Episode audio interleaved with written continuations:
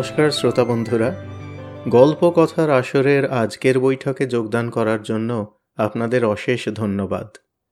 আমি রুদ্র দত্ত। আজকে পাঠ করব হেমেন্দ্র কুমার রায়ের একটি ভৌতিক গল্প। এই গল্পের রচনাকাল সম্ভবত উনিশশো চল্লিশ নাগাদ।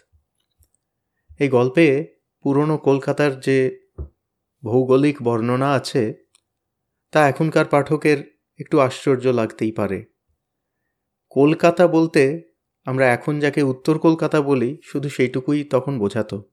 এখন যাকে দক্ষিণ কলকাতা বলা হয়, বিশেষ করে ঢাকুরিয়ার লেক, যেখান থেকে এই গল্পের আরম্ভ, তা তখন কলকাতার থেকে অনেক বাইরে, দক্ষিণে, প্রায় অজপাড়া গায়ে মনে করা হতো। সেই জন্য সেইখান থেকে আসতে গিয়ে এই কাহিনীর নায়কের নানা রকম যে বিপদ এবং মনের অবস্থা হয়েছে, তা সেই সময়ের পরিপ্রেক্ষিতে খুব একটা অস্বাভাবিক হয়তো নয়। তাহলে আরম্ভ করছি আজকের পাঠ। হেমেন্দ্র কুমার রায়ের গল্প, কঙ্কাল সারথী।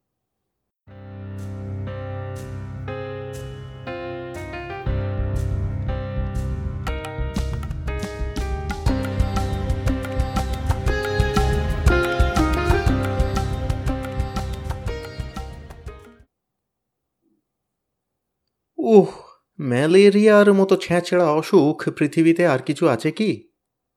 হুম এই দেখো না শখ করে সেদিন ঢাকুরিয়ার লেক দেখতে গিয়েছিলুম সন্ধ্যার একটু আগে। হঠাৎ কাঁপুনি দিয়ে আমার জ্বর এলো। সে কি যে সে জ্বর যে সে কাঁপুনি? না পারি দাঁড়াতে না পারি বসতে একেবারে ঘাসের উপর পড়লুম শুয়ে। কি শীত রে বাপ পা থেকে মাথা পর্যন্ত চাদর মুড়ি দিয়ে কাঁপতে কাঁপতে কেমন যেন আচ্ছন্নের মতো হয়ে রইলুম। সেইভাবে কতক্ষণ ছিলুম, ভগবান জানেন। তবে একবার চাদরের ভিতর থেকে জুলজুল করে চোখ মেলে উঁকি মেরে দেখলুম, চারিদিকে গাঢ় অন্ধকারের মেলা বসেছে, কোথাও জনমানবের সাড়া নেই। বুকটা ছাঁত করে উঠল, কোথায় বাগবাজারে আমার বাড়ি, আর কোথায় পড়ে আছি আমি একলা? গুন্ডা গলায় ছুরি বসাতে পারে, সাপে কামড়াতে পারে, বিনা চিকিৎসায় প্রাণ পাখি ফুড়ুক করে পালিয়ে যেতে পারে। বাড়ির লোক এতক্ষণে হয়তো ভেবেই সারা হচ্ছে। আর তো এখানে থাকা চলে না। যেমন করেই হোক আমাকে আজ বাড়ি যেতে হবে। অনেক কষ্টে উঠে দাঁড়ালুম। গায়ের ভিতর দিয়ে তখনও যেন আগুনের ঝলক ছুটছে, চোখের সামনে দিয়ে যেন রাশি রাশি সর্ষে ফুল নাচতে নাচতে একবার আধার সাগরে ডুবে যাচ্ছে আর একবার ভেসে ভেসে উঠছে। প্রতিবার পা ফেলি আর মনে হয়, এই বুঝি আমি দড়াম করে পপাত ধরণী তলে হলুম। তবু থামলুম না, মাতালের মতো টলতে টলতে এগিয়ে চললুম। রাত ঝাঁ ঝাঁ করছে, সেই রাত্রে আমি প্রথম বুঝতে পারলুম পৃথিবী কত বেশি স্তব্ধ হতে পারে। শহরের হট্টগোলে রাগ হয় বটে কিন্তু এ স্তব্ধতাও সহ্য করা অসম্ভব।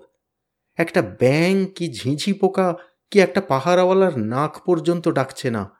গাছের পাতায় বাতাসের একটু নিঃশ্বাস পর্যন্ত শোনা যাচ্ছে না। সারি সারি কোম্পানির আলোর থামগুলো নীরবে দাঁড়িয়ে জ্বলন্ত চক্ষে যেন থমথমে অন্ধকারকে নিরীক্ষণ করছে। তিমির তুলির প্রলেপ মাখানো গাছপালার ফাঁকে ফাঁকে বাড়ির পর বাড়ি দেখা যাচ্ছে বটে। কিন্তু তারাও যেন প্রেতপুরীর মতন নিস্তব্ধ। তাদের ভিতর থেকে একটা ঘুম ভাঙা খোকার কান্নার আওয়াজ পর্যন্ত জেগে উঠছে না।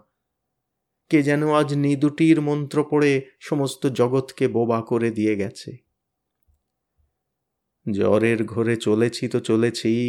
এই নিঃশব্দ পল্লী ছেড়ে শহরের শব্দের রাজ্যে গিয়ে পড়বার জন্য প্রাণ যেন আইঢাই করতে লাগল, তবু এ পথ যেন আজও শেষ হবে না, কালও শেষ হবে না আমাকে যেন কোনো অভিশপ্ত আত্মার মতন চলতে হবে অনন্তকাল ধরে। এক বেচারা ইহুদির গল্প পড়েছিলুম। কার সাপে তাকে নাকি অনন্তকাল ধরে সারা বিশ্বে ছুটোছুটি করে বেড়াতে হয়েছিল? আমারও তাই হলো নাকি? মাথাটা একবার নাড়া দিয়ে ভাবলুম, দূর ছাই, এসব কি উদ্ভট কথা ভাবছি? জ্বরে আমার মাথা খারাপ হয়ে গেল নাকি? মাঝে মাঝে এক একটা মাঠ যেন এক একটা অন্ধকারের মায়া সরোবর। সেখান দিয়ে যেন অন্ধকারের ঢেউ বইছে, অন্ধকারের স্রোত ছুটে আসছে আমাকে গ্রাস করার জন্য। অন্ধকারের তরঙ্গের ভিতরে গাছগুলোকে দেখাচ্ছে যেন বড় বড় দৈত্য দানবের মতো। পথিকের হৃৎপিণ্ড ছিঁড়ে খাবার জন্যে তারা ওঁত পেতে প্রস্তুত হয়ে আছে। কান্না ভরা কনকনে বাতাস এসে চুপি চুপি যেন আমার কানে কানে বলে যাচ্ছে, ওহে নিজুম রাতে অজানা মানুষ। এ মৃত্যুপুরীর ভিতর দিয়ে কোথায় চলেছ তুমি? আমার কথা শোনো, ভূত প্রেতেরা একে একে জেগে উঠছে। এই বেলা প্রাণ নিয়ে পালিয়ে যাও পালিয়ে যাও যাও গো। আরও খানিক অগ্রসর হয়ে মনে হলো, পৃথিবীর সমস্ত শব্দ এসে আমার দুই পায়ের দুই জুতোর ভিতরে আশ্রয় নিয়েছে। প্রত্যেকবার পা ফেলি আর সেই শব্দগুলো জুতোর ভিতর থেকে চলকে উঠে রাজপথের উপর আছাড় খেয়ে পড়ে আমাকে চমকে চমকে তোলে। শব্দ শুনতে চাই, নিজের পায়ের শব্দ পাচ্ছি, কিন্তু কেন জানি না, সে শব্দ শুনে শুনে মন আমার খুশি হবে কি, আরও বেশি নেতিয়ে পড়তে লাগল। সে যেন রাজপথে ঘুমন্ত কোনো অশরীরী প্রেতাত্মার চিৎকার, আমার পদাঘাতে সে যন্ত্রণায় গুজরে গুজরে উঠছে। আহ! এতক্ষণ পরে রসা রোডের মোড়ে এসে পড়লুম। আশ্বস্তির নিঃশ্বাস ফেলে ট্রামওয়ের একটা লোহার থামে ঠেসান দিয়ে খানিক্ষণ জিরিয়ে নিলুম। এই খানটাও তেমনি নির্জন ও তেমনি নিস্তব্ধ হলেও আমার মন যেন অনেকটা আরাম পেল। এই তো ট্রামের রাস্তা। এই পথ ধরে সিধে গেলেই যত মাইল দূরেই থাক, আমাদের পাড়া বাগবাজার যাওয়া যাবেই যাবে। খানিক দূর এগুতে পারলেই লোকজনের সাড়া পাবো নিশ্চয়। আর ট্রাম বাস বন্ধ হলেও ট্যাক্সি মেলাও তো অসম্ভব নয়। তখন জ্বরে আমার চোখ ছলছল করছে, কান করছে ভোঁ ভোঁ, আর মাথা ঘুরছে বোঁ বোঁ করে। বারবার ইচ্ছে হতে লাগল পথের উপরে লম্বা হয়ে শুয়ে পড়বার জন্যে। কেবল বাপ মায়ের বিষণ্ন মুখের কথা ভেবেই মনের সেই ইচ্ছা দমন করলুম অনেক কষ্টে। নিজে নিজেই বললুম, মন, তুমি শান্ত হও। এই পথের শেষেই আছে তোমার বাড়ি, তোমার আত্মীয় স্বজন তোমার নরম তুলতুলে বিছানা। কোনো রকমে চক্ষু মুদে এই পথটুকু পার হতে পারলেই ব্যাস, সকল কষ্ট, সকল ভাবনার অবসান। হঠাৎ দূর থেকে একটা শব্দ জেগে উঠে, চারিদিকের নিস্তব্ধতার মুখে যেন ভাষা দিলে। ঘড় ঘড় ঘড় ঘড় করে একটা বাজ ডাকার মতন শব্দ আমার দিকেই এগিয়ে আসছে। তারপরেই শুনলাম ভেঁপুর আওয়াজ। ভোঁপ ভোঁপ ভোঁপ ভোঁপ। ট্যাক্সি না বাস?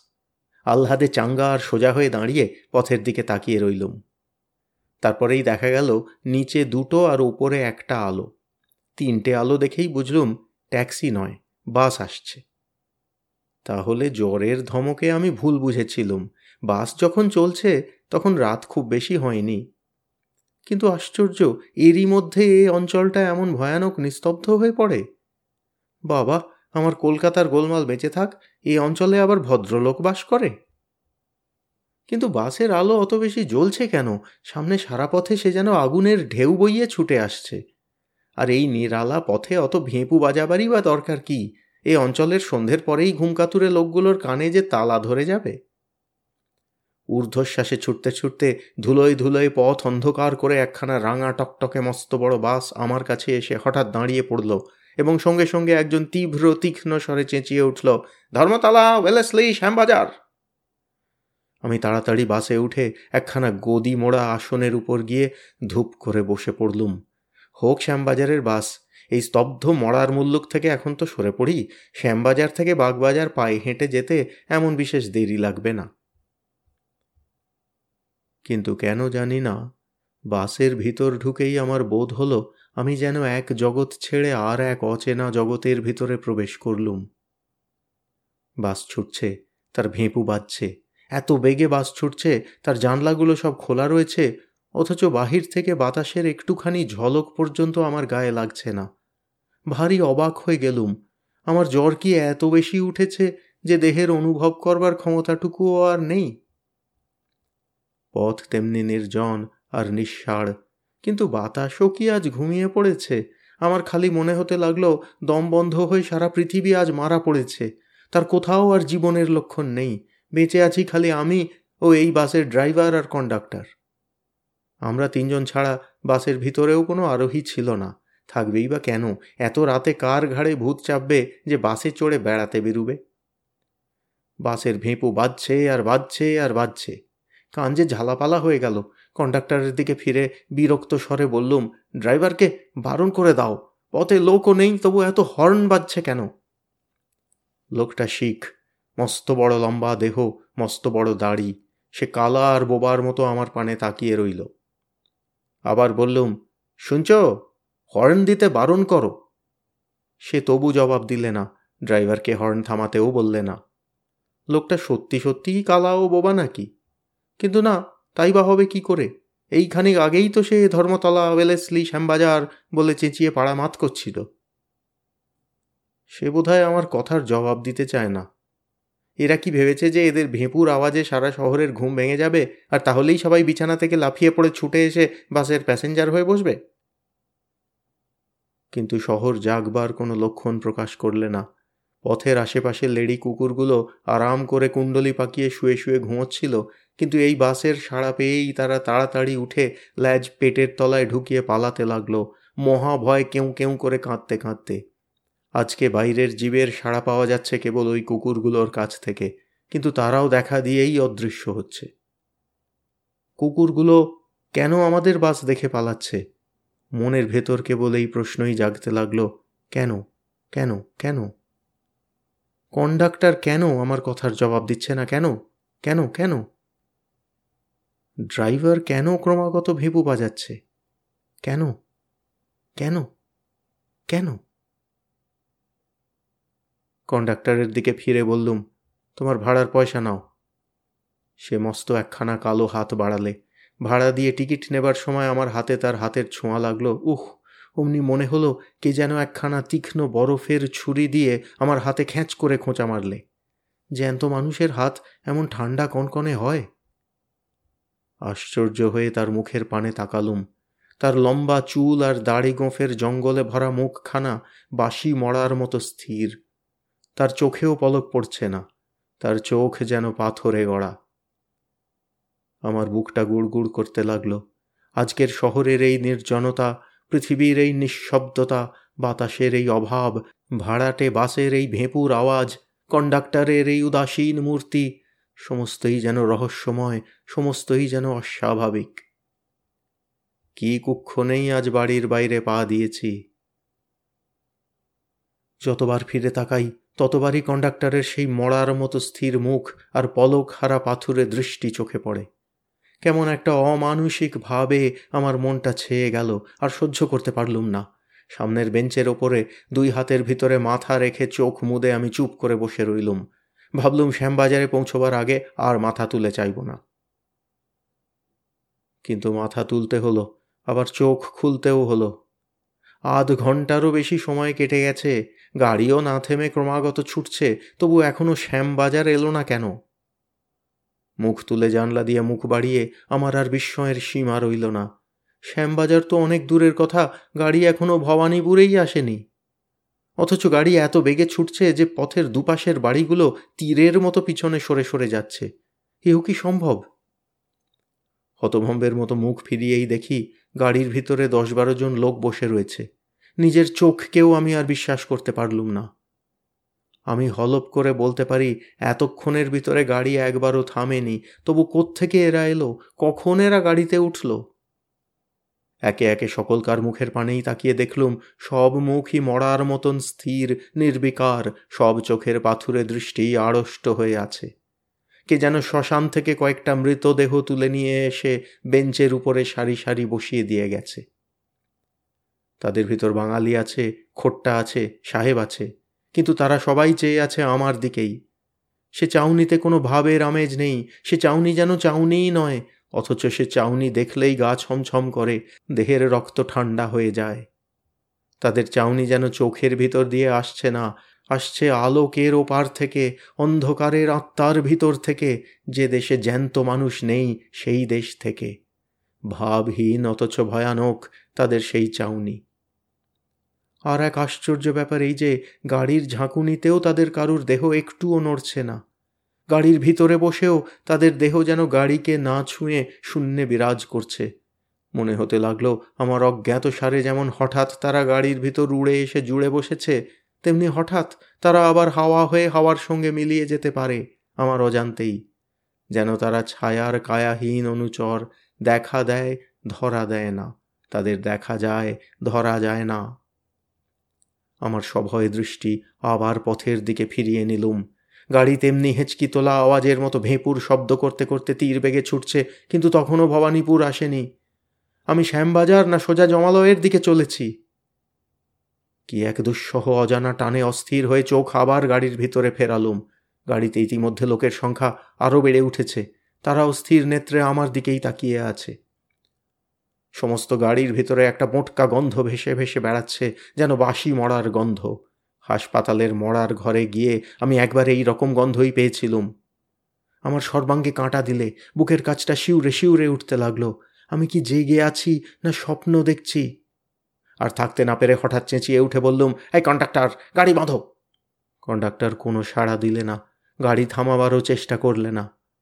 আবার বললুম, কিন্তু কোনো ফল হলো না। রেগে দাঁড়িয়ে উঠে কন্ডাক্টরের দেহ ধরে আমি নাড়া দিতে গেলুম, কিন্তু তাকে ছুঁতেও পারলুম না। চোখের সামনে তাকে স্পষ্ট দেখতে পারছি, কিন্তু তাকে স্পর্শ করতে পারছি না, সে দেহ যেন হাওয়া দিয়ে তৈরি। হঠাৎ গাড়ির সব লোক একসঙ্গে অট্টহাস্য শুরু করে দিলে সে অদ্ভুত বিভৎস হাসি আসছে যেন অনেক দূর থেকে, অনেক আকাশ ভেদ করে, অনেক সমুদ্র পাহাড় প্রান্তর পার হয়ে অনেক নরকের অন্ধকারে ডুব দিয়ে, অথচ তার আওয়াজ এত স্পষ্ট যে আমার কান ফেটে যাবার মতো হলো। আমি পাগলের মতন চিৎকার করে বললুম, গাড়ি থামাও, জলদি গাড়ি থামাও, এই ড্রাইভার! গাড়ি থামানো ঘণ্টার দড়ি ধরে আমি ঘন ঘন নাড়তে থাকলুম। ড্রাইভার এতক্ষণ পরে আমার দিকে মুখ ফেরালে।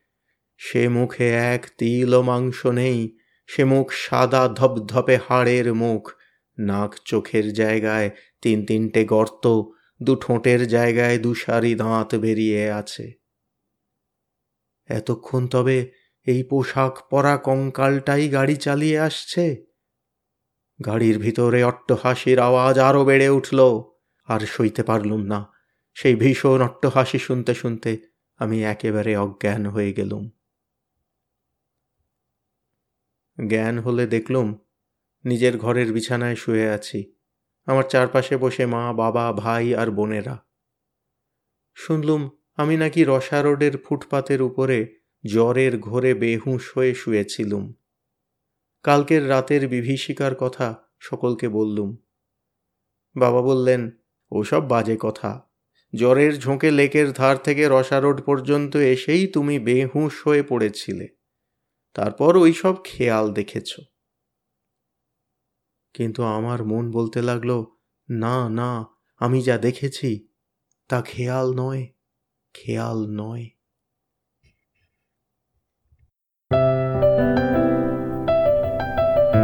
আপনাদের মতামত আমাদের জানাতে ভুলবেন না কিন্তু, শ্রোতা বন্ধুরা। আমাদের ওয়েবসাইট গল্প কথার আসর dot org G O L P O K O T H A R A S O R dot O R G